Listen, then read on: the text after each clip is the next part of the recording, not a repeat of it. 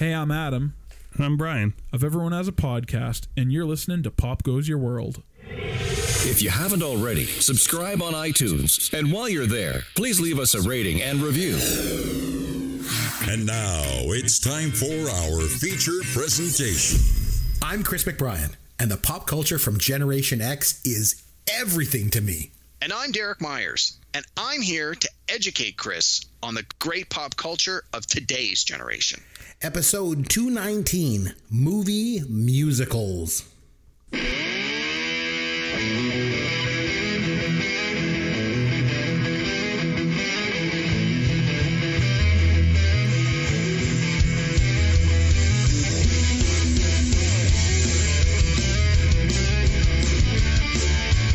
Hey, I'm Chris McBrien along with Derek Myers, and this is Pop Goes Your World, the pop culture podcast for the generations.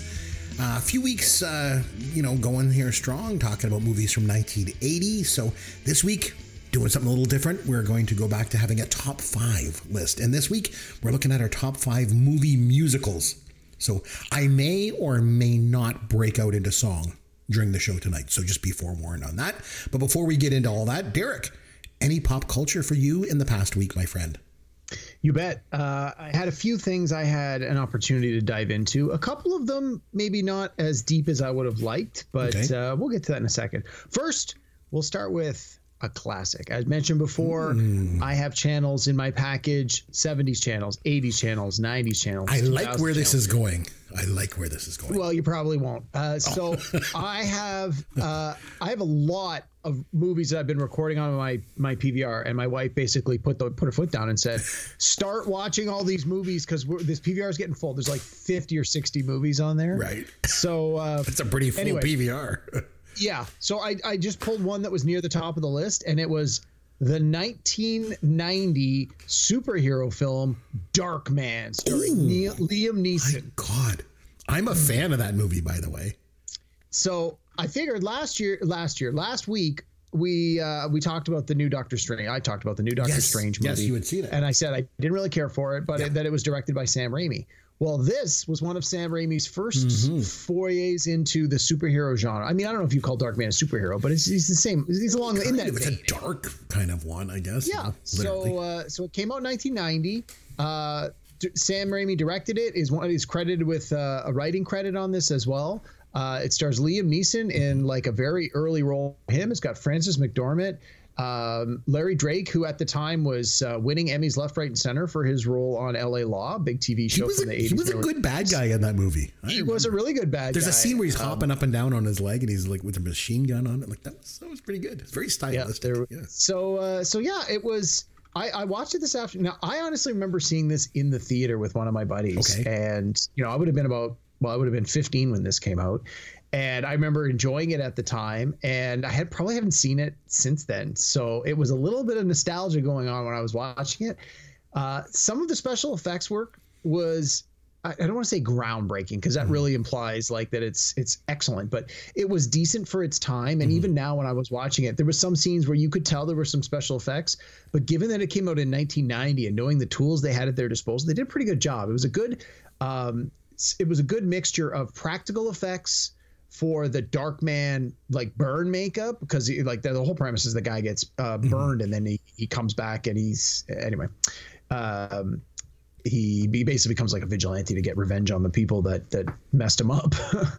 And um but no they they use like there's some early computer technology where they use like clearly they're using green screens or blue screens and um and they're mixing um like like they did with Star Wars where they do like matte paintings and then they they use those as the background like there was a lot of that kind of thing in it but it it, it actually looked pretty decent considering how old it is and and I mean the movie movie wasn't bad. It wasn't amazing. It's not, uh, you know, when you compare it to the new Marvel Cinematic Universe kind of superhero stories, it, it totally doesn't hold up when you compare it to those.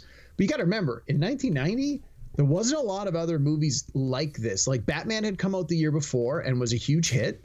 And so that's obviously a big part of how Raimi got the money to make this movie. They're well, it's sort of like Darkman. It's like, okay, it's sort of like the old The Shadow from the Saturday morning serials. And I think I think Uh, that but- some people had a real knock on it when it came out because it was like, oh, that's just a Batman ripoff. It's like Darkman, Yeah, I'm- Batman. Like, exactly, come on, exactly. But it was totally different. But I mean, look at I mean, Liam Neeson is uh, has gone on to have a fantastic career. Frances sure. McDormand's won a whole bunch of Oscars. Like there was some talent in this movie. I mean, they were clearly slumming it a little in this uh, this little movie, but it was it was it was a fun revisit. Let me put it that way. It was a fun revisit. It's it's uh, you know. It's not the best movie out there, but it was it was worth. It. I remember it being pretty stylistic too. Like there's one scene, you know, the, the little uh, bobbing, I don't know what they call it, but that little bobbing bird, like the bird that goes Yeah. down, it's like drinking water. It's drinking the water. Yes. Yeah. From The Simpsons. And, He covered for Homer. He just pressing the Y. Yeah, that's right. And it was that's right. It was hitting the keyboard for Homer. In in in Darkman, I remember it was like going down. It was getting closer and closer to hitting the lighter to ignite and to Yes. light the gas. It was very And that blew up the lad. Yeah, it was. I thought it it was pretty clever. cool. Yeah, So that was a good. that was okay. a good one. Yeah. So, and then I got uh, two TV shows that I only uh, managed to get a couple episodes in, but I wanted to mention both of them. So, the first one, so I was watching Saturday Night Live this past weekend, and they did a sketch, and it was based off of a Japanese television show that is available on Netflix. And so I thought the sketch was funny, but like anything else with comedy, if you aren't familiar with what they're what they're parodying or what what they're making fun of, you're not getting the full joke. And so it inspired me to go back and watch the show. So the show is called Old Enough. And the premise is it's I believe it's from Japan. And it's these like two, three, four year old children that are sent on an errand by their mom and dad. The episodes are like between five and ten minutes long. So like in the first one, the little boy is given uh, his mom's like, you got to go to the grocery store and you got to get these three things. And she gives him some money and he goes and it's like if there's the camera people following the little kid and you see him like get distracted by a bird and and he's got this little yellow flag that he holds up when he has to cross the street so the cars stop for him. And it's the cutest thing ever. And there, there's like this uh, lame audio commentary over it but it, it makes it it makes it funny. And of course the kids are ridiculously young, two and three and four years old. So like the little boy goes to the grocery store and like he can't remember what he's supposed to buy. So it's like, does he buy the wrong thing? And then like he leaves a grocery store and then he forget and then he goes back when he remembers what it was. So we watched a few episodes of this called Old Enough. It's on Netflix. The ep- episodes are really short. Uh, I would definitely suggest check out a couple episodes, and it's it's worth a watch. We we my wife and I've been watching them at night before we go to. Hmm. It's like oh well, we got about fifteen or twenty minutes before we're gonna fall asleep. Let's just watch a couple of these. Old So, enough. Going old enough. So Old enough. on Saturday Night Live though, this past weekend, the sketch they did was, you know, uh, they basically it was, uh, hey, now that the show is being real popular on Netflix, they're going to remake it for an American audience. But since Americans don't send three year olds to run errands, we needed to find another group that was equally as helpless and useless. We've gone with the 38 year old live in boyfriend.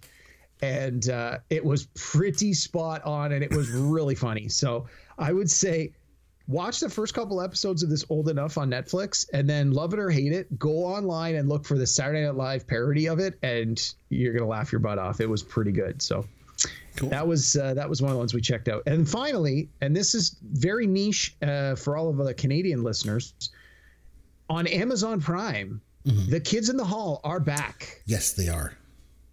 And I had a chance to watch the first few episodes, and let me tell you, they were fantastic. I laughed so much.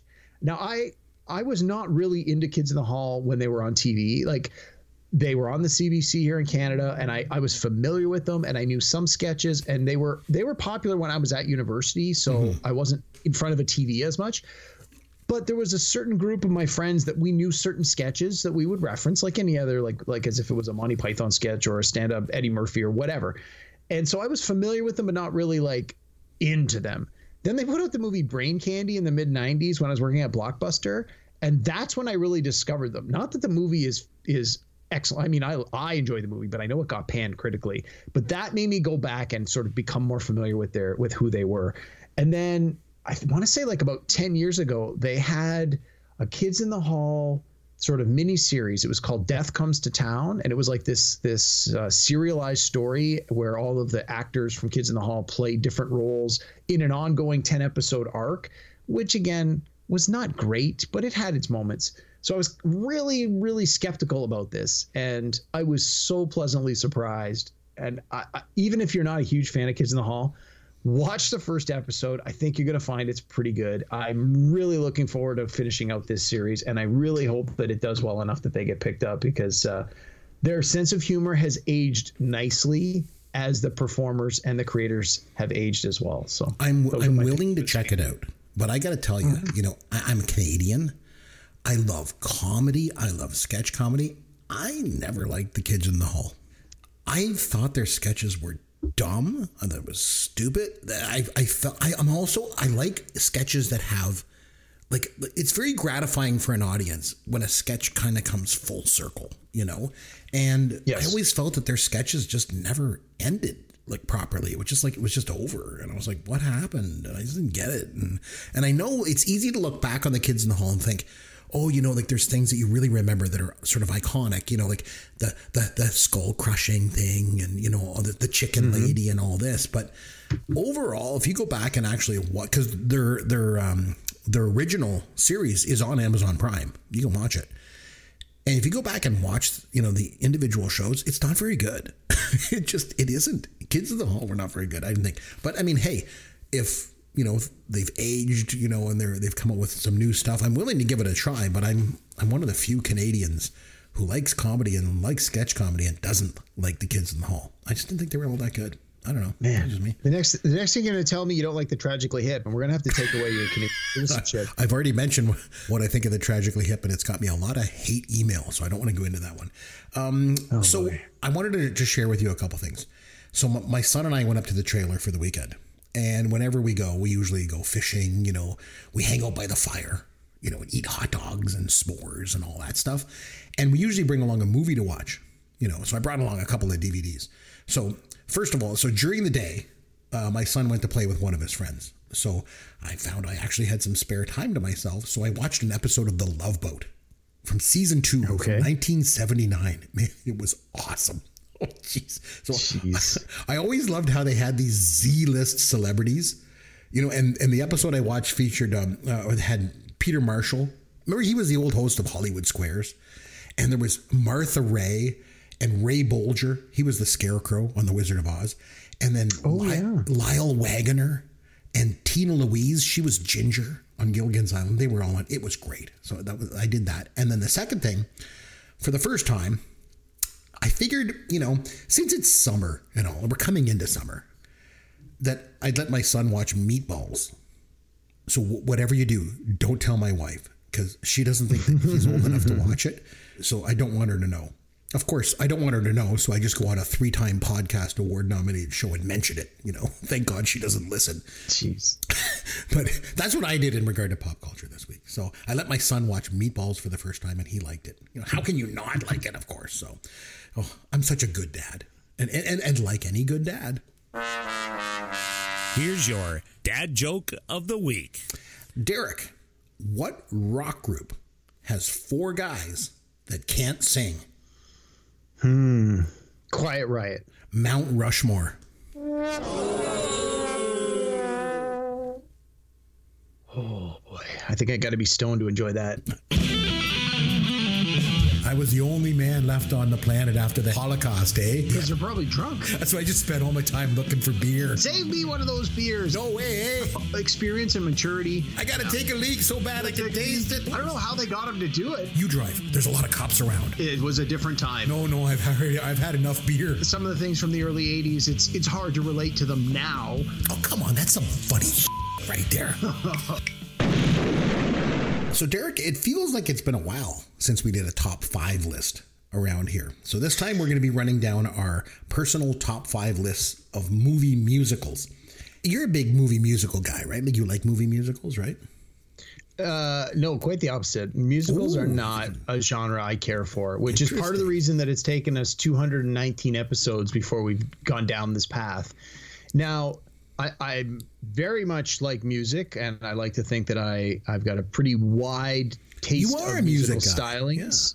Uh, probably more than you, anyway. I think. Mm-hmm. And uh, but mu- movie musicals has never really been a genre I've cared for, but I think that that in and of itself is not necessarily a fair statement because I think uh, uh, in preparation for this podcast this week I started to realize there are different kinds of musicals and there are certainly mm-hmm. some kinds that I do enjoy and some kinds that I can't stand. And it's the kinds that I can't stand I think are the more traditional ones and and when people start talking about musicals that's where they're going and that's why I'm always like no I'm not interested. So I, I wanted to before we sort of get into our list, just talk a little bit about the very large umbrella that is movie musicals. See, to, yeah, that's. I think that's a good point because to me, movie musicals, in order to qu- sort of qualify as a quote unquote movie musical, there has to be scenes where people just spontaneously break into song and dance.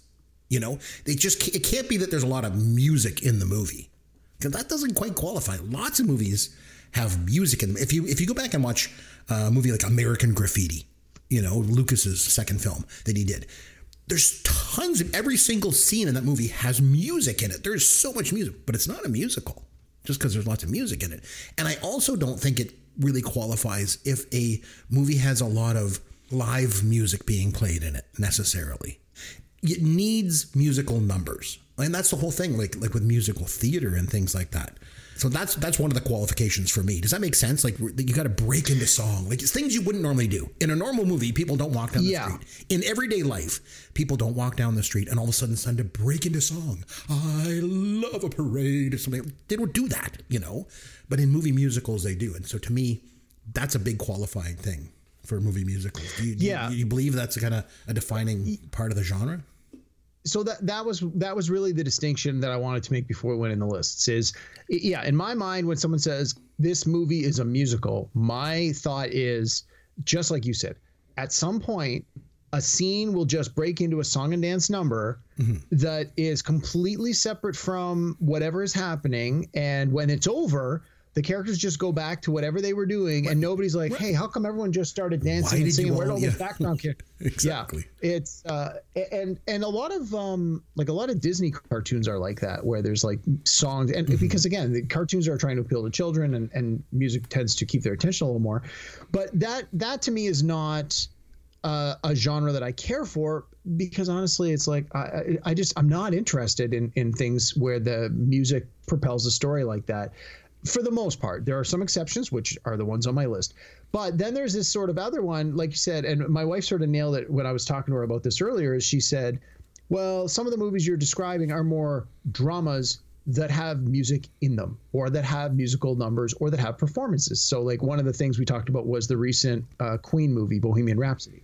It's Yeah, like see, that I wouldn't call that a musical. I wouldn't call that a musical at all. But almost the entire Queen library is presented through the course of the movie in some way or form. In most cases, it's, It's more it's more like a of- biopic of, of, the Yeah. band. And so, of course, they're going to be doing live performances of their music, but that doesn't make it a musical. Have you seen Rocket Right. Man? Have you seen that I one? was just gonna say, and then like a year later, we have Rocketman, the Elton John one, where um, Hmm. That's a musical. the Taron Egerton, he actually does all the singing, which uh, to me is a big important part. Like that was one of the reasons that I would never have called the Queen movie a musical. Is is Sammy uh, Rami Malek doesn't do his own singing, and, and honestly, I'm glad he didn't because no one can It's replace Freddie. Freddie Mercury. you ain't doing Freddie. But in the Rocketman uh, film, it it he there are scenes like we've described where he goes on stage and he performs the songs, but there are also some scenes where the songs are used in a way where Mm-hmm. it's um, you know it, it's describing what's going on as it's a part of his life, in which it really it's like you get a sense of how this artist created this song and and the musical uh, component of it in this movie sort of illustrates that a little better. Um, so yeah, it was. Uh, it's really to me, it's sort of those two things. You have you have the musical, the tradition. We'll call it a traditional musical that has just a song and dance number breaks out, and then you have dramas with music. Like, let me ask you. Uh, and again, I don't know what's on your list, so this may be stepping on your toes. Uh, like the movie Fame, for example, which I watched for the very first time a couple of months ago. There's there is definitely singing and dancing in it, and, and there are a couple of scenes where the students perform, but I don't necessarily I didn't necessarily feel it was sort of that traditional musical thing where it's completely removed. Like, would you consider Fame a musical? uh, I would. Let's stick a pin in that one and we'll come back to it. Okay. How about we do that? Um, but do- then what about something like Purple Rain from Prince? So whereas Purple Rain, not so much because it's really just his live performances, and then there's sometimes music playing in the background to accentuate the scenes, but there's no moments where they actually break into song or they, they break into a musical number. And I think having a musical number is different than a band being on stage, like Morris Day and the Time being up there and singing, you know, Jungle Love, or Prince being on stage doing Purple Rain. Right. You know, it's, Right. it's it's more like a biopic of what it was like to break out into the music scene in Minneapolis in the '80s. You know, mm-hmm. and there's no scenes in that movie where they just break into song, and so therefore, I don't know if it does qualify. Some people consider Purple Rain to be a musical. I don't know if I do or not, but but I did want to mention that that musicals have always been kind of important to me because I did a lot of musical theater back when I was younger. The first theater that I ever did professionally was Summer Stock, and we did some locally written musicals that we did at the time, and it was so much fun. Like I also did a production of Brigadoon.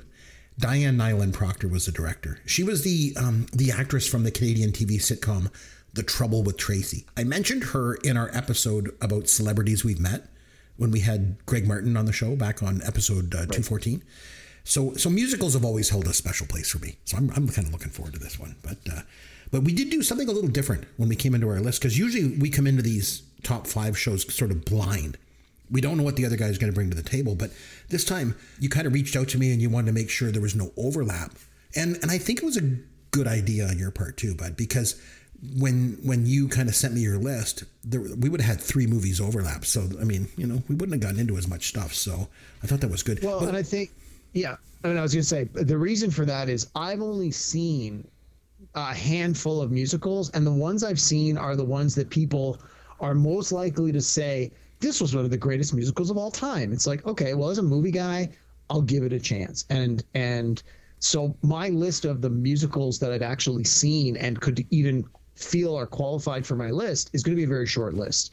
Um, and then, and we'll talk about that through the course of this. Is I'm sure we're going to get some feedback from people saying things like, "Well, how did that not make your list?" I just I hadn't seen a lot of these movies, so I'm not saying it's not worthy of being on the list. I'm just saying if I haven't seen it, I can't judge it. Nope, uh, good, true. bad, or otherwise. So before we get into our list, do you have any honorable mentions outside of your top five? Just quickly, you just want to kind of run down and go through. Yeah, I got I've got two. So um, I have two first well. honorable mention. Yeah, so the first honorable mention is um, is is a my most the most recent one on my list is from last year 2021 it's called tick tick boom i believe it's available on netflix right now it was directed by uh, lin manuel miranda who is famous for hamilton and uh, stars andrew andrew garfield who uh, was nominated for an oscar for this for his performance. Uh, people will probably remember him from uh, being the you know one of the lesser spider-mans. Uh, also he was in the facebook movie. Uh, he's had a pretty decent career. Uh, tick tick boom is uh, the story of um, jonathan larson who is the creator of the musical Rent, which may or may not appear on our lists coming up. And it's basically everything that happened to him before Rent. And so I didn't really know a lot about it, but I watched it and I loved it. I thought it was fantastic and I recommended it to a lot of people. I'm sure if we go back to the notes when I watched this a few months back, I'm fairly confident I recommended it strongly to the people on this podcast. But because it's so new, I don't know if it's going to have staying power. So I didn't really feel I could put it on a list given because it's got a lot of recency bias. So I just want to give it a shout out as an honorable mention. The other honorable mention, and I'm doing an audible. Uh, this was actually going to be on my list uh, as my number five, but given what we just talked about, I think instead I'm going to throw it on as an honorable mention. Is A Star Is Born, the recent version with Lady Gaga and uh, Bradley Cooper. So again, it's not really so much a musical as much as it's a drama with music but there is a pretty substantial musical component to the movie and uh, again another one that was nominated for oscars and the performances are fantastic and who knew bradley cooper could sing i mean uh, Lady Gaga, obviously a, a singer in her own right, and a, hell of singer, fantastic yeah. performer. And uh, you know, it, it would have been easy to have a duo where you bring in a professional singer to sort of cover up the fact that the other half of the duo is not that good. But Bradley Cooper, man, he he really he stepped up to the plate and did his job. So uh, yeah, those are my two honorable mentions. What about you, Chris? You got some honorable mentions? I do. So I mentioned recently when that I went to Florida on a trip when I went down there to meet Yancey. And on the Delta flight that I was on, they had an in-flight movie, and uh, I watched it. It was Little Shop of Horrors from 1987.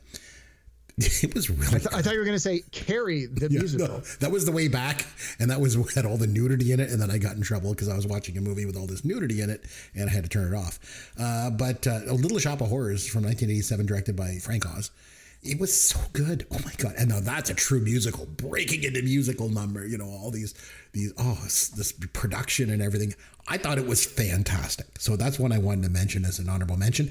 And another the other one I wanted to mention was I was the partial owner of a theater company back in like the late '90s, early 2000s.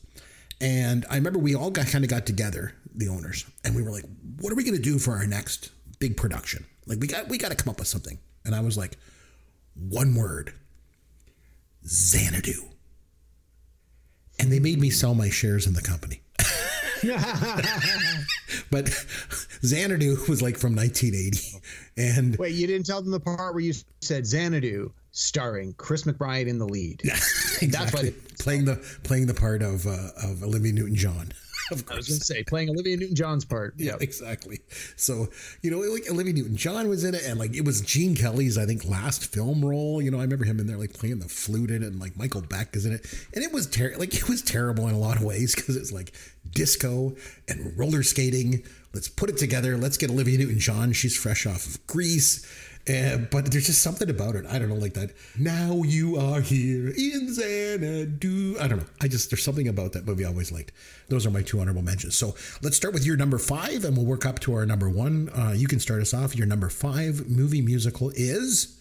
Take it away. All right. So, I, I again not having a very deep bench, I mm-hmm. figure I'm just going to do this nice and easy. Sure. I'm going to start with my most recent and work down to the oldest because I feel the oldest one on my list is my number one anyway. Okay. And I think a lot of people would argue that musicals sort of reached their their peak perfection in that sort of 40, 50, 60s frame time frame, mm-hmm. uh, and and that there are not nearly as many modern musical classics. I mean, that's again, I'm talking on my butt here, and some people may really argue with me, but I would not be surprised if you and I find that a lot of the the ones towards the the top of our lists are are a little bit older. So in any case, so I'm going to start new and work old. So. Uh, I originally had Stars Born, which I decided to swap out, and instead I'm going to put the the movie in that I was going to say as my honorable mention in place of that, and that is the 2007 film Hairspray.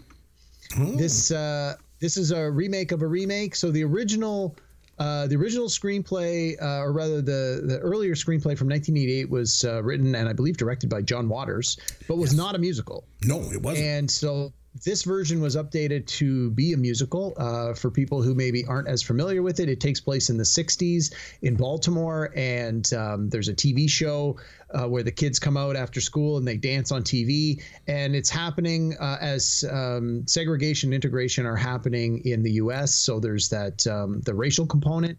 But the story is uh, follows the main character, the main, main female character. She's a teenager. Um, uh, Tracy Turnblad is, is the character's name, and she's uh, an overweight teenager, and obviously has uh, gets picked on for things like that. But she she loves to sing, she loves to dance, and she's you know it's a very positive body positive message. It's a very positive empowerment message where she's just like, I want to do this. I feel I'm a good singer and dancer.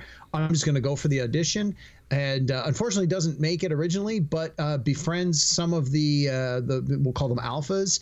Um, like the main young kid is played by Zac Efron, who she befriends, and uh, she also befriends the uh, the black kids who are there, who are having a hard time of it as well. So they they are struggling for different reasons, but they find uh, you know. They they're all having various challenges, and it's this very positive message about um, overcoming adversity and diversity um, and it's got the the racial component mixed in, and the songs are are fantastic. And one of the one of the big uh, uh, sort of jokes about this movie is that the uh, the the mother of Tracy is generally played by a man. In this case, it's John Travolta in drag, and I want to say in the original, wasn't it um, wasn't it Harvey Fierstein? I think it might have been. I'd have to double check on in, that. In the original but one, in the original, wasn't it Divine? Yeah, Oh, I may be thinking of something else then. Okay, I think, Divine, yeah, that could be Divine. Was it? That makes sense for a John Waters yeah. film. Then, yeah, for sure. Mm-hmm. Um, but anyway, yeah, no, Hairspray is one of these ones that when it's when it's on TV, I just I sit down, I watch it, I enjoy it.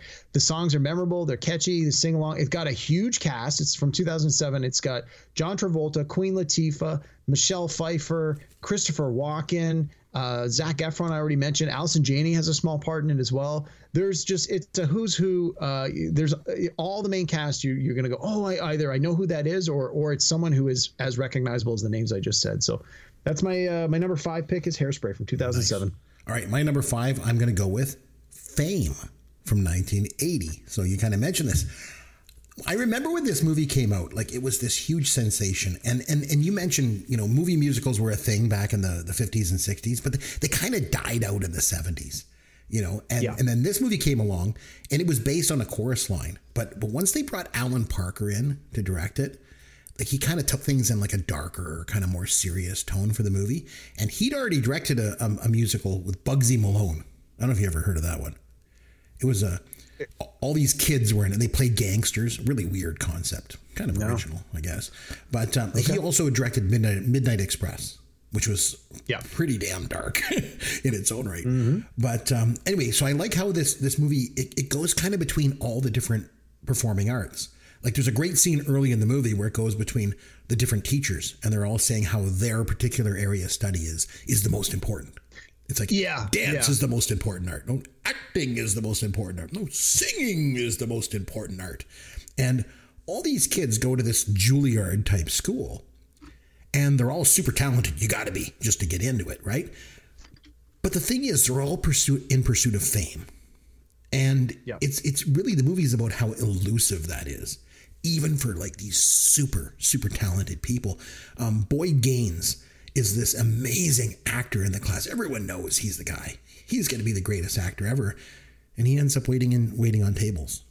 And Irene Cara is this phenomenal singer and she ends up doing topless photos you know with this sleazeball photographer so it's so it's, it's gritty it's real it hits home um, but I- I think most importantly, it's got great music. And there's the one scene where the kids all break into song and dance together. And that's where it kind of kicks it into the musical for me. The, the, the one guy starts playing the keyboard, and then they all start kind of joining in. Oh, like in the cafeteria, yeah. Yeah, and then it just kind of spreads right across, and everyone's like singing and dancing, and so so it does qualify as a musical for that reason for me. And then also there's like the title song by Irene Cara, and then when they all sing the Body Electric, kind of it's a different kind of musical, granted, but it came along at a time when movie musicals were you know they were transitioning a bit anyway. So I think it hits the mark. So it's number five for me. Yeah, and so when I was talking about this earlier, you said let's put it in. So this is one of the movies though where I feel that although there was the like so the musical number you just talked about in the cafeteria, to me that felt very organic and in the moment and a part of the script and something that the characters might actually have done in that kind of an environment. Whereas Right. a more traditional musical number is, you know, uh, Yeah. the the backdrop gets pulled away and 20 dancers come out and mm-hmm. it's like and then when when the musical number's over the lights go back to normal the backgrounds go back the all the all the the people who are dancing around go back to doing their business. And nobody's like going hey what just happened? Whereas the scene you just talked about i mm-hmm. felt that although it's not actually referenced again by the characters it very well could have been and it wouldn't have felt out of place True. um, but again, which is not to say that that disqualifies it, but it it's an interesting uh, it's an interesting way to work more music into your uh, into your movie and and certainly make it more of a quote musical rather than a drama with musical components. So nice. All right, uh, we're moving on to my pick next. yeah, you're number four. What do you got? My number four, South Park, bigger, longer, and uncut from 1999. A musical where you never thought one was when you first went into it. You just thought it was this animated film, and bang! It was so good. Oh, uh, I remember seeing this with uh, my wife Kay, and I went with uh, our good friend Greg Martin. We were all working at Blockbuster. We had just recently left. No, I think we were all probably still working there at the time. And when the first songs come out and swears in the songs and the the things they're making fun of and parodying, the video looks like the the rap videos of the time. Yep. I remember when they first started the the first song and they they broke into it. Greg started laughing so much Mm-hmm. that he could barely breathe. He literally, I mean, literally fell off his chair. So did I. laughing, Yep. crying. He's the tears are coming like he was going. He, I thought he was dying. Like he was. He was. It was the funniest thing. Now, believe me, I thought that this scene was funny, and I was laughing as well. but his laughter was just so infectious that it just made it 10 times more enjoyable. So I did. I did not. I did not see that in the theater with you. I. But I got to tell you, same experience. When I went to see that movie in the theater, I was laughing so loud. I fell off my chair, and the people around me were laughing at me as much as they were Yeah. at what was on the screen. Same situation. Oh, yeah. Yep. Yeah. And I had just recently, like probably six months before this, um, my wife had got a subscription to one of the local theater performing company things. And it's like, oh, X dollars, you get to see so many plays and musicals this year. And I thought, fine, you know, we were recently, we'd only recently, I don't even think we were married at the time. We would have just started dating. So it's like, you know, I'm a young guy. I'll go out to these performances with you. So she had brought me to see a live production of Les Miserables, which was had been in Toronto at the time, which I had never seen before and honestly, I didn't really care for it that much, but I, I can appreciate it. So in in this South Park movie, there is a lot of musical references that are directly related to the Les Mis musical, and I was so glad that I had that context because I was able to enjoy the the artistry and the parody uh, and and what Parker was saying and doing in this movie by being able to pull from that. It, it was like I was saying before with uh, with the, my Saturday Night Live sketch. It's like if you know the original source material, you just get so much more out of it. And um, so yeah, that that really helped me for that. I'm sure there are other things that I just I still don't really know all the references where they're from, but oh my god, this movie is fantastic. I've probably seen it between 15 and 20 times. Oh, so I bought good. the uh, I bought the CD soundtrack and I can remember it was one of the soundtracks that I used to leave in the car all the time and we would play. I remember taking a road trip with one of my fellow blockbuster buddies one year and we only had 5 or 6 CDs in the car. This was one of them and we were just singing along. I mean it's it's fun to sing songs with swears that are like funny songs though, and especially because it's all around these children. This this movie, I mean, it's a great movie with a great message that still holds up and is still relevant and the funny songs with the swears just make it that much better. So, South Park, bigger, longer, and uncut from 1999, directed by Trey Parker. This is my number four pick. That's a beauty. Obviously, you were talking about the song Uncle. Oh, when, yeah. when Greg was losing, I remember when they started singing that song.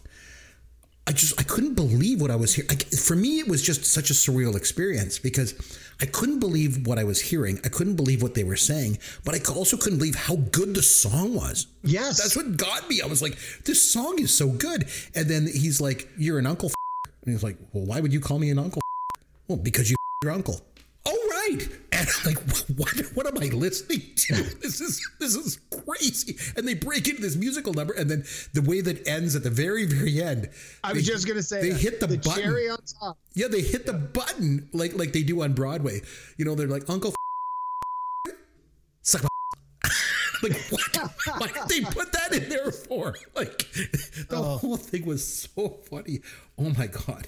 That was that was that's a good one. That was one of the one of the funniest movies I have ever seen in my entire life. That was the most I ever laughed in a movie theater until it was only ever beaten twice when I went to see another Trey Parker and Matt Stone film when I went to see Team America World Police when there was the sex scene with the puppets I laughed even louder and I laughed just as loud during Borat during the naked wrestling scene. So those were like the three funniest things I've ever seen in my entire life. And I'm glad you mentioned Les Mis too because it's Les Miserables or as it's also known translated in English, The Miserables.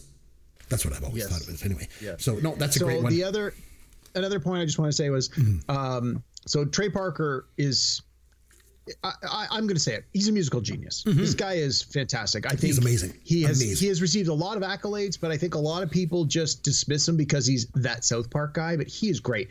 And if you have the opportunity to see the Book of Mormon, Oh, it's so you should go because it was fantastic. And if it, if it was a movie, it would have been on my list. But since it's only uh, it's only been performed as a as a play and has not yet been done in uh, in a musical version, like a, a film, that's the only reason it's not on my list. But uh, it is. You Only think this time- movie's good? Only time I've ever been in a theater to watch live theater when at the end I literally jumped to my feet for the standing ovation. Like it was just that good. Like Yeah, it was how so did these good. guys do this? And I remember when they did it, watching it, and thinking, God, these people that are on Broadway that have been doing this their whole lives must be really pissed. You know, these guys come along, these you know foul mouth guys with from South Mm-hmm. Park, and they're like showing them up on how to do musicals right. You know, you're right. Absolute genius when it comes to writing musicals and stuff. Oh God, those guys were good. So okay, that's Right, your number four. What's your number four? Yeah, what's yours? I'm to go back. I'm to go way back, all the way to 1935. And it is A Night at the Opera from 1935. It's a Marx Brothers movie. So, say, is that the Marx Brothers? Yes. Yeah. So back in the early 80s when we had the movie channel, Derek, they used to always show, you know, for the most part, they would show like the latest movies at the time. But for whatever reason, they, they showed a bunch of old Marx Brothers movies on there. And this exposed me to what's been a lifelong love of the Marx Brothers. They remain, in my mind, the greatest comedy team in history. And this was their best movie, A Night at the Opera from 1935. So it's this musical all about the opera, go figure. And now this one's a little different because the actual opera singing that goes on, mostly between Allan Jones and Kitty Carlisle, who played kind of the leads, there I think those are some of the weaker moments of the film. But the musical numbers that include the Marxes, oh my god. Harpo plays the piano and he plays the harp, of course.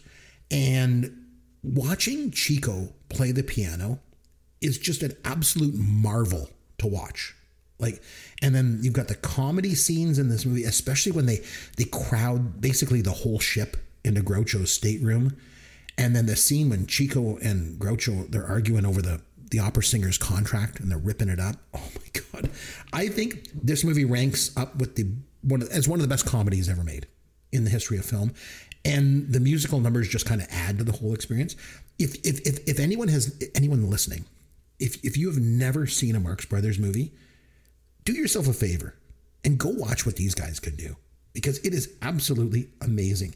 There's a lot of really, really good Marx Brothers movies, but A Night at the Opera was the first one that they did without Zeppo, which was basically addition by subtraction in my mind. And it was the first one that they did that was like on this grand scale by a movie studio. And it was their best film. And let me tell you, that's saying something because I mean, all their movies are amazing. So that was mine. Number four. So uh, what's your number three? Nice. Uh, well, I just want to say I've, I've never seen a Night at the Opera. I have seen a couple of Marx Brothers movies, but not that one. But you're right. From time to time, they do appear on uh, the various uh, my my cable movie channels. Like I, I think I recently watched. Um, what's the one where the one the one guy becomes the president of the fictitious country? Duck Soup. That one was on. It's good. Maybe six months ago. I remember watching that, and I think you had recommended it, and I saw it in the lineup, and I was like, Rufus T. okay, I'll- I'll- Firefly. yep. Yeah, So good. And uh, so I watched that, and I really enjoyed that one. So no, I'll, I'm gonna keep my eye out when I see that one coming on uh, uh, again. I'm, I'm definitely gonna flag it. so, So, good. So good. All right. All right. You're number three. uh, so my number three again. I'm going from older to newer, and we uh, we're jumping from uh, 1999 with South Park all the way to 1979. We're going with all that Ooh, jazz. you mentioned that one not that long ago on the podcast. I was gonna say Yes. I've only seen it once. Roy Scheider's best performance. Roy Scheider was fantastic. So it's uh, the um, the story, excuse me, it's loosely based on real life director choreographer Bob Fosse. Follows uh, a segment of his life, somewhat loosely, somewhat accurately, and um, as we said before, though, there are definitely some parts that are just performances within the movie uh, because he's he's uh, casting and uh, and putting together a stage play.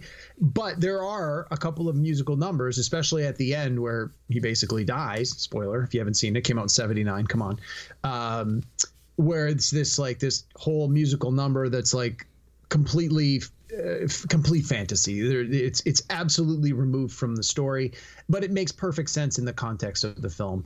And uh, yeah, it was. It's got uh, all the things you would expect from a traditional musical. It's got the over the top musical numbers. It's got the costumes. It's got the the huge uh, cast. Uh, uh, you know, I was going to say cast of thousands. I guess not probably thousands, but a very large cast of people in some of these very extravagant and remarkably choreographed numbers. And uh, one of the things that I really liked about this, just the opening sequence, where it's literally an open casting call in the 1970s um, to come out and try out for Broadway. And it's it's like so many of these things. It's just how do you how do you quantify what it is you're looking for when you've got 200 people in the course of an afternoon trying to trying to audition for something and and I, have I've always found that part of uh, of performing remarkable that how you can have so many people come out for a casting call and what is it that separates one person from the next? Because i've seen some of these things on tv and in movies where you see seven or eight performers do the exact same thing and you're like they all look great to me and then someone will go well this guy was clearly better and you, really? How? What did you see that i didn't see? And and i think that's what makes a great director a great director is they can pick up on those things. So um, great performances great music uh, a great movie I, I, believe it won best picture if i remember correctly no uh, it won no. four oscars uh, no, no I, I, know Roy Scheider did not win, but it was nominated, right? Kramer versus Kramer yeah, won Best Picture. right. Yeah. Uh, what did it get here? Best art direction, best costume, best film editing, best musical, original score, adaptation. Mm-hmm. Uh, it was nominated, but did not win for best picture, best actor, best director, best writing, best cinematography. So I mean, it was nominated across the board. It, it, it definitely uh, deserved the accolades it's got, and in retrospect, probably deserved a few more that it didn't get. So uh, my number three pick, although I've only seen it once, I did just see it recently. It's the 1979 classic, All That Jazz. That's a good one. That one deserves it. So, if the first two that I've mentioned so far, maybe you could say they're they don't quite qualify as true movie musicals. My number three absolutely does, and that's Grease from 1978. Yep. This this movie is a lot of fun to watch. So right from the opening animation and the song Grease, which is sung by Frankie Valli, but it was written by Barry Gibb. I was going to say it's written by the Gibbs, yeah. right? Yeah. God, those those guys are some of the most prolific songwriters of all time, I tell you. But this movie was a huge hit. I mean, it's a Gen X staple. And let me tell you, as a former DJ who did weddings, Gen X women love the songs from this movie. it's mostly summer nights. But uh, but it's not only the, the, the songs and the and the musical numbers. I think my favorite in the movie is probably Beauty School Dropout. I just love that scene. But there's the cast. You've got, you know, Travolta and, and Olivia Newton-John. They were just perfect for their roles. And the, supporting cast, you got Jeff Conaway from Taxi and Stockard Channing. Who's, you know, and, and by the yeah, way, she seriously, was, who believes Stockard Channing was a teenager? She was true, like 35. Yeah, she was older, but but she was in one of my favorite 70s movies of all time, The Fish That Saved Pittsburgh. So the fish that. that saved Pittsburgh. Oh nice. God, I love that one. The fish that saved Pittsburgh. Whoa, whoa, whoa, whoa. whoa. That one, that one wasn't that? a musical, but I mean, it was so good. But I mean, this one also. The Sid Caesar was in this. Remember Dodie Goodman, Fanny Flagg from the Match Game was in it, and and a. I want to give a special shout out to Dinah Manoff. I always had a crush on Dinah Manoff. And then Shauna Nas in the movie. Remember they they play at the dance. They had their yep. own TV show right around the same time this movie came out.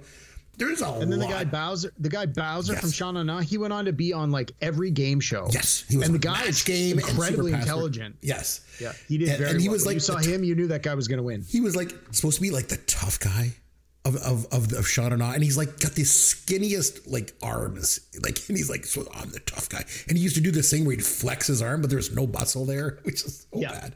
But like I say, like this movie was really good and and, and it's, it's a lot of fun to watch. So it was a huge hit. It was the highest grossing movie of 1978. I mean, it beat out Animal House, it beat out Close Encounters, it even outgrows Superman. So for all those reasons, it's my number three. So on to your number two, my friend. Yeah, I, am not a big fan of Grease. Honestly, I've seen oh, it a couple of times. I'm familiar good. with all the music. Not a big fan. The only song I actually like is that opening theme song where you've got the animation going. Um, that one I really enjoy, but uh, yeah, I, it, this movie just never clicked for me like it did for mm-hmm. a lot of my peers. I, I, don't know why. I just I like never it. cared for oh, it. I thought it was good. Yeah. True music. All right. Uh, mm-hmm. So uh, we're going uh, continuing Number two. to go back. So all that jazz was 79. We're going to go to 1975. Ooh. The Rocky Horror Picture yes. Show. Oh man, man. Oh, so man.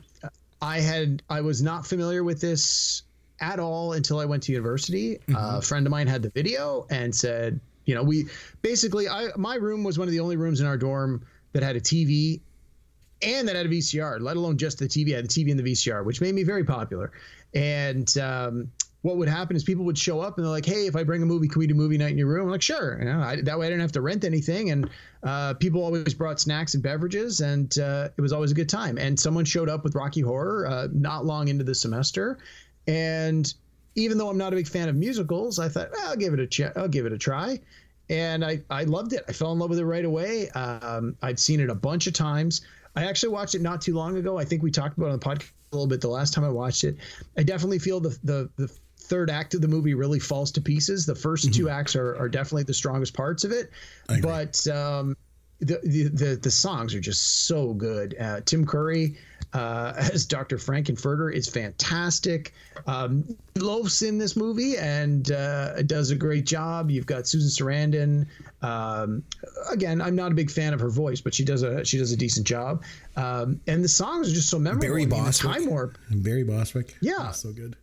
And uh, I mean, the, the song "The Time Warp" is like Oh, yeah. I hear that at almost every wedding I go to, and I can remember when I was in school going to clubs, and the Time Warp inevitably managed to get played. I probably heard it once or twice a month in the clubs. It would just it would show, especially uh, if we were going to like an '80s theme club or or like a retro style club.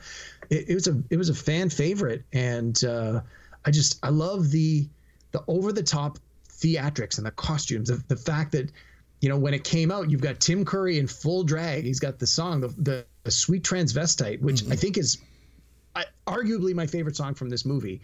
And yeah, it's just there's so much to like about it. Like I said, it, I watched it again recently a- after having not seen it in a long time, and I was like, "Oh, is it going to hold up?" And I I thought it was just as good this time as it was the first time. I, I love it. It's it's my number two on my list, Rocky Horror. And the thing was, I think if you just watch this on VHS or watch it on DVD, you're missing out on the real full experience. because Yeah. You need to go to a screening. And so when I went to university, I went to a midnight screening of this.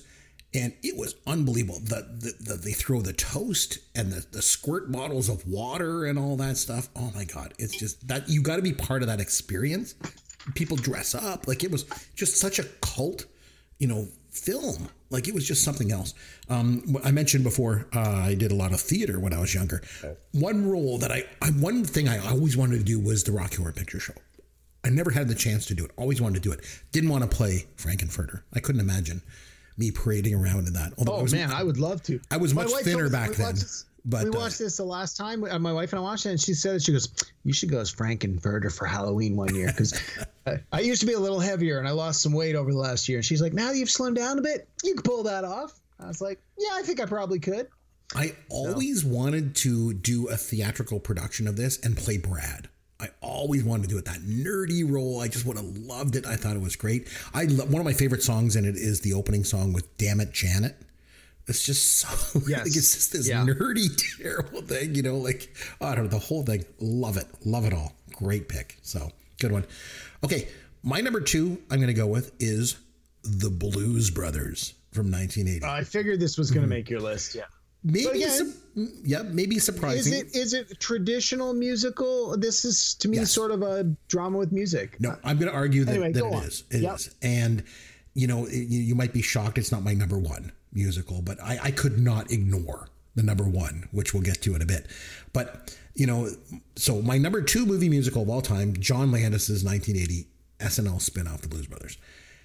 Uh, now, I, I again, you mentioned, you know, is it a true quote unquote musical? It is. It totally is. It is in my books anyway. So, again, I guess the diner scene definitely makes a qualify. I right? define Yeah. a movie musical as a movie that has Yeah. musical, musical numbers number. in it. And it just can't be lots of music, right? You know, you have to have characters breaking into song and dance. And now the, the musical numbers exist in this movie, obviously. You know, the Blues Brothers play at the Palace Hotel Ballroom. There's John Lee Hooker singing on the south side of Chicago. The James Brown scene when he's like the, the Reverend Cleophas James, you know, the Triple Oh Rock. yeah, right. Don't forget that. Yeah, yeah, yeah. So you could still maybe think that one is just even still a bit of a kind of just a live performance. Yeah. But, you know, and the other one too the scene at Ray's Music Exchange when the whole neighborhood breaks into dance. You know? Yeah. There's that. Yeah. And then especially like you mentioned, the scene with Aretha Franklin at the Soul Food Cafe on Maxwell Street. Oh yeah. Oh, That's God. everyone a- brought their A game to that. it's a Yeah, movie. so It's, a movie musical, you know. And then then you add to it all the over the top car crashes. There's like the driving through the shopping mall. Carrie Fisher with all those weapons, and John Candy is the cop. Frank Oz is the corrections officer, and and, then then you've got the there's performances. You know, they're, they're in the, the country and western bar, and they do the Joliet prison at the end of the movie. There is a lot going on in this movie, and I, I love it all. I love all of it. I, I and I would argue that the backup band was one of the best set of musicians ever assembled, ever. Matt Guitar Murphy, Tom's Bones Malone, there's Willie Too Big Hall, Blue Lou Marini, Mr. Fabulous. that was a bad backing band. And John Landis, you know, was really on his A game at the time. And, and to me, he kind of created this subgenre of what I always called epic comedies. You know, like they were like bigger than life. And like, I don't know. It was it'd be close for me between this and Animal House as to which is the better overall movie. I might lean toward Animal House a bit on that, but as far as movie musicals go, man, this one has got everything going for it. So number two on my list, The Blues Brothers from 1980. Nice. That's a good pick. Uh, so my number one, uh, this is my all-time favorite music m- music movie musical. Okay. Uh, I would argue it's one of my all-time favorite movies as well. Um, it's definitely the musical I have seen the most, with maybe the exception of South Park, but they're probably pretty close together on that one.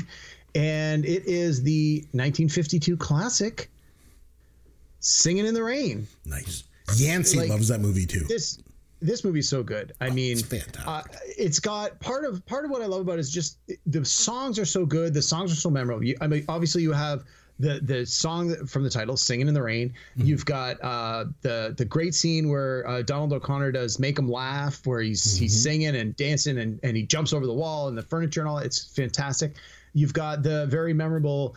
Good morning, good morning. Where the three of them are singing. Um, even the little, uh, the little sort of funny, uh, more uh, limerick spoken word one, Moses, where he's like Moses, Moses supposes." Moses, Moses, and uh, when I, I was it- just to break in, when I did when I told you when I did that summer stock, one of the plays Mm-hmm. that I did had a musical number that was based on that, and and, and Ah, it, was, it was based on Moses supposes. It's up. I've got it up on YouTube. I'll have to send you the link afterward, and it's it's me in that scene. So yeah, it was. Oh, Yeah, no. great number. I mean, so this definitely uh, it has the musical numbers. It is a movie about making movies about making musical movies, which again you could argue is a little bit of a cheat when it comes to well, you know, why is it a musical? Well, it's the movie within the movie kind of thing. But it definitely has these breakaway scenes and the. Um, I mean, it's got Gene Kelly uh, doing his song and dance number. Like, who doesn't love that? And it's um, it's got a lot of really good, memorable parts. Memorable. I mean, it's a good movie even without the music. And that I find with a lot of the more traditional musicals, they have all these songs, and then it's like, okay, let's put a story around these songs because really this movie's just a showcase for the music. And I think that's part of why I don't like a lot of traditional musicals is I'm more interested in the story. And when the songs, it's just this part of the story leads you to the next song, and then this part of the story leads you to the next song. But the story itself doesn't really seem as cohesive. Whereas this one, the story is very cohesive. It makes perfect sense. It's interesting. It's funny. It's entertaining. Uh, there's a lot of lines from this that are quoted in my house. Um, so part of the at the beginning of the movie, it's they go from silent pictures to the talkies, where you could actually have sound in the movies, and you find out that the female, the most famous female silent movie star, has this really nasally, annoying voice that the producers immediately realize if people hear what she really sounds like, this is going to kill probably her career and their movie. And so there's a lot of funny parts at her expense where there's uh, either where she's mispronouncing words or when they try and sync up the video with the audio. Like there's the one scene where she's saying yes, yes, yes, no, no, no, but the, they're not quite in sync. So when she's saying yes, she's shaking her head no. And when she's saying no, she's nodding her head yes, which is really funny. Um, and then there's the when she's got her her vocal coach there, and uh, and he's like, I can't stand him. I can't stand him. and so, again, my wife and I just from time to time will go off. I can't stand him. Just, it makes us laugh, even when we try and repeat it.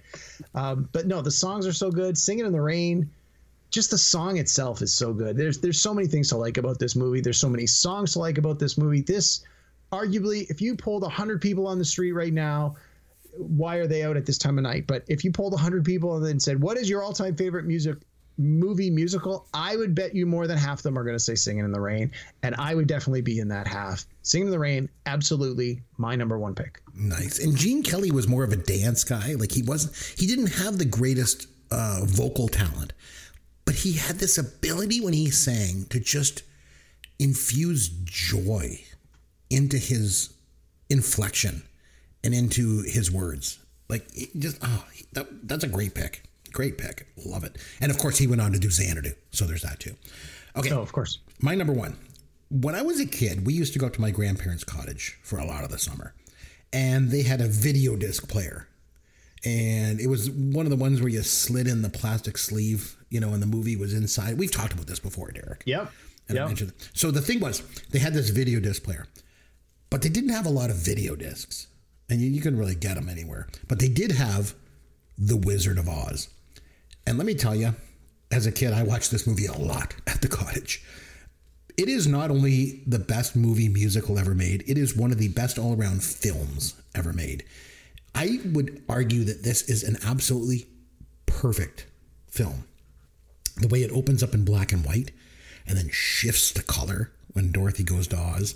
The characters are perfectly cast. I mean, I know Buddy Ebsen was originally cast to play the Tin Man, but he had to drop Yeah. out because he was allergic to the the metallic silver paint they used on his skin. So Jack Haley took over and did just fine, you know. And got Ray Bolger, who, who of course went on to be on the Love Boat. You know, he couldn't do course. much else because I mean none of them could because they were so perfect in this movie. You couldn't imagine them playing any other characters, right? And I like how it's it's like this family movie, but for little kids it's pretty scary actually. I remember my cousin when we would, were kids at the cottage. He was absolutely terrified of the flying uh, monkeys the witch had. Yeah. But the songs were so good. They'd get somewhere over the rainbow. Probably, maybe the single most famous movie song in the history of filmmaking. And then the thing is, all of the characters sing their motivations. You know, you've got, you know, if I only had a brain or if I were king of the forest. Like, such a good movie. And, and, and, and all the roles that Frank Morgan played in that movie. What was he like? Five different parts. He was like Professor Marvel and a gatekeeper and a guard. He was the wizard himself. So, and then the moral of the story: there's no place like home. Even if it's just mm-hmm. black and white Kansas, you know, like the message is very universal. It's very powerful, and it just kind of ties together this perfect movie. It's timeless. My grandparents loved it. My parents loved it. I loved it. My kids love it. It's perfect. You know, it's a perfect movie and is the best musical ever made in my mind. So that's my number one. Yeah, it's it's hard to find somebody who number one has not seen The Wizard of Oz, and number two does not like The Wizard of Oz. And I mean, there are various there's you know it's it's a sliding scale of how much do you like it versus love it. I'd probably somewhere right in the middle. I, I definitely like it. I certainly wouldn't put myself ten out of ten love it. There's like you said, so much so much to like about this movie. But like you were mentioning, when I first saw it when I was younger, there were parts of this that terrified me. Oh, and so sure. it, it was Oh, not sure. it was not something I was eager to rewatch, but I do recall watching it for the first couple of times uh, on TV when it came on TV with my parents because my my mother really enjoyed this one as well, and I remember she would sit with us and watch it, and um, so that was it was uh, fun sort of to to be introduced to this movie um, from my parents, which so few of the movies that I enjoy now, uh, you know, were like that. Even as a young kid, although my parents would bring me to the movies, it was rare that they were able to say, "Well, this is something that I saw when I was younger, and that you may enjoy now that you are of a certain age." So, um, no, this is a good pick. I, I, that's it's a your list is a solid list, man. This is a good one. Yeah, well, I thought we did pretty good. All right. So on that note, what do you say that we have some? Fun with Caveman. So sticking with our, our subject of movie musicals, Derek, here's what I'm going to do. I'm going to list the titles of songs, and you have to guess the movie musicals that the songs appear in. Holy cow! That's easy, right? Uh, okay. Well, I mean, hopefully they're the same name as the movie they appear in. nah, man, this is easy. But here's the twist. Okay, are you ready? You have to do this while sitting in the winner's circle of the $100,000 pyramid.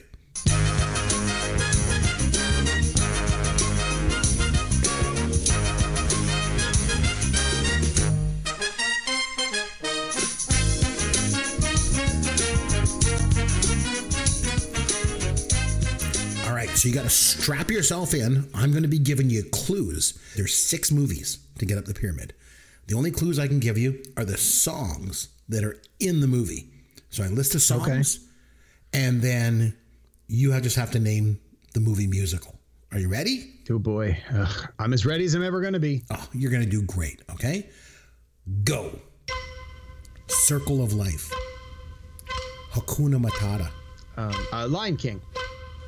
Yes. The Bird. Jungle Love. I Would Die for You. Oh, um, um, the Prince one. Uh, Purple Rain. Yes. Your song.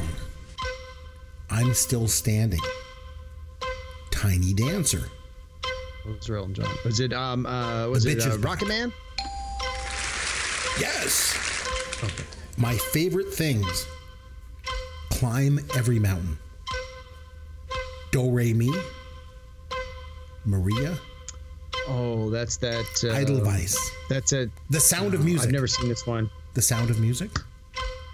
Isn't that the name? It's Sound of Music. Yay! Very good. Chim Chim Cheree. A spoonful of sugar. Oh, um, uh, Mary Poppins.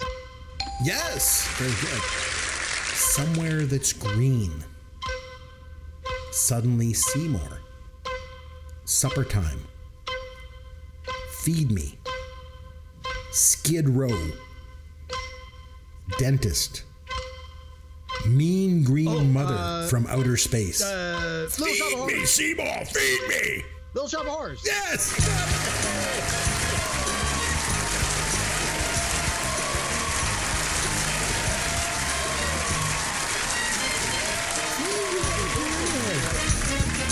When you said dentist, I was like, oh, that's what that's what clicked for me. I mean, I've never seen The Sound of Music, so that's I didn't know it until you literally said the song called The Sound of Music. Well, you know, I mean, but there's a song in it called "The Sound of Music," so it was. Well, I, which. I didn't know until just now. Well, now you know. There was, or I never, The I never hills have are it. alive with the sound of music. Never heard that? Uh, sure, Okay. Well, vaguely, vaguely familiar. all right. Well, Anyway. y- you did really well. So you get to win a very, very special prize this week. Do you know what the special prize that? is? Are you ready Uncle for it? Fonzie. What? No. You are going to be taking home a DVD of Xanadu. Congratulations.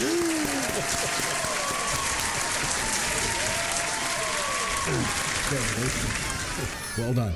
All right, so we've um, we spent the, the last couple of shows doing you know movies from 1980, you know, and concentrating on that, and then we did a top five list obviously this week. So we, we you know we are the pop culture podcast for the generation. So it's time for us now to take a look at a, a bit of a newer film. You know, it had to take place after 1989. You know, so it's like a millennial film. So it's t- that is completely 100% out of my element. So this is where you get to pick the movie, Derek. So so what do you have in mind for us? What what what newer film do you want me to watch and come back and review with you next week? Well, it almost seems like um, like the opposite of what we just did. So we did musicals, which are always like singing and dancing and upbeat and joy and happy. We're gonna go the opposite way. We're gonna go to long, slow, boring, quiet. Okay. We're gonna do the 2007 film that many people argue is their all-time favorite movie, and I think a lot of people would say it's probably one of their all-time favorite movies of the last 20 years, and that is the Paul Thomas Anderson classic "There Will Be Blood," starring Daniel Day Lewis. Very interesting. Now it is long. It's uh, two hours and 38 minutes. And I want to say, like, for the first 15 minutes, there's like no dialogue whatsoever. It's just the cinematic, you know, the, it's it's all about oil and digging for oil uh, and prospecting for oil. And it's it's a visual spectacle. It's a it, arguably it's a masterpiece of cinema, and we can talk about that next week.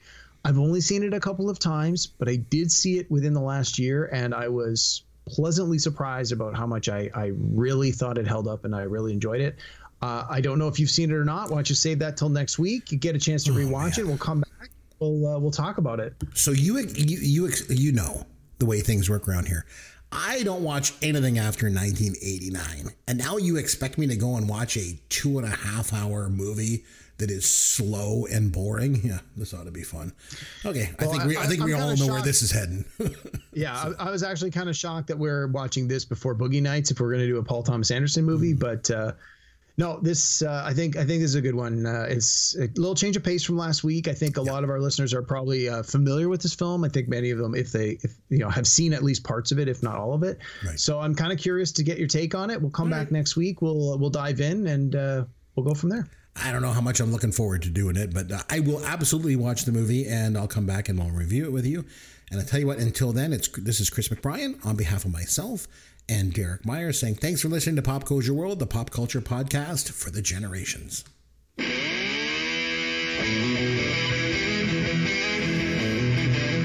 Thanks for listening to Pop Goes Your World. You can contact Chris and Derek at popgoesyourworld.com. Please take a minute and review the podcast on iTunes or wherever you download and listen to the show.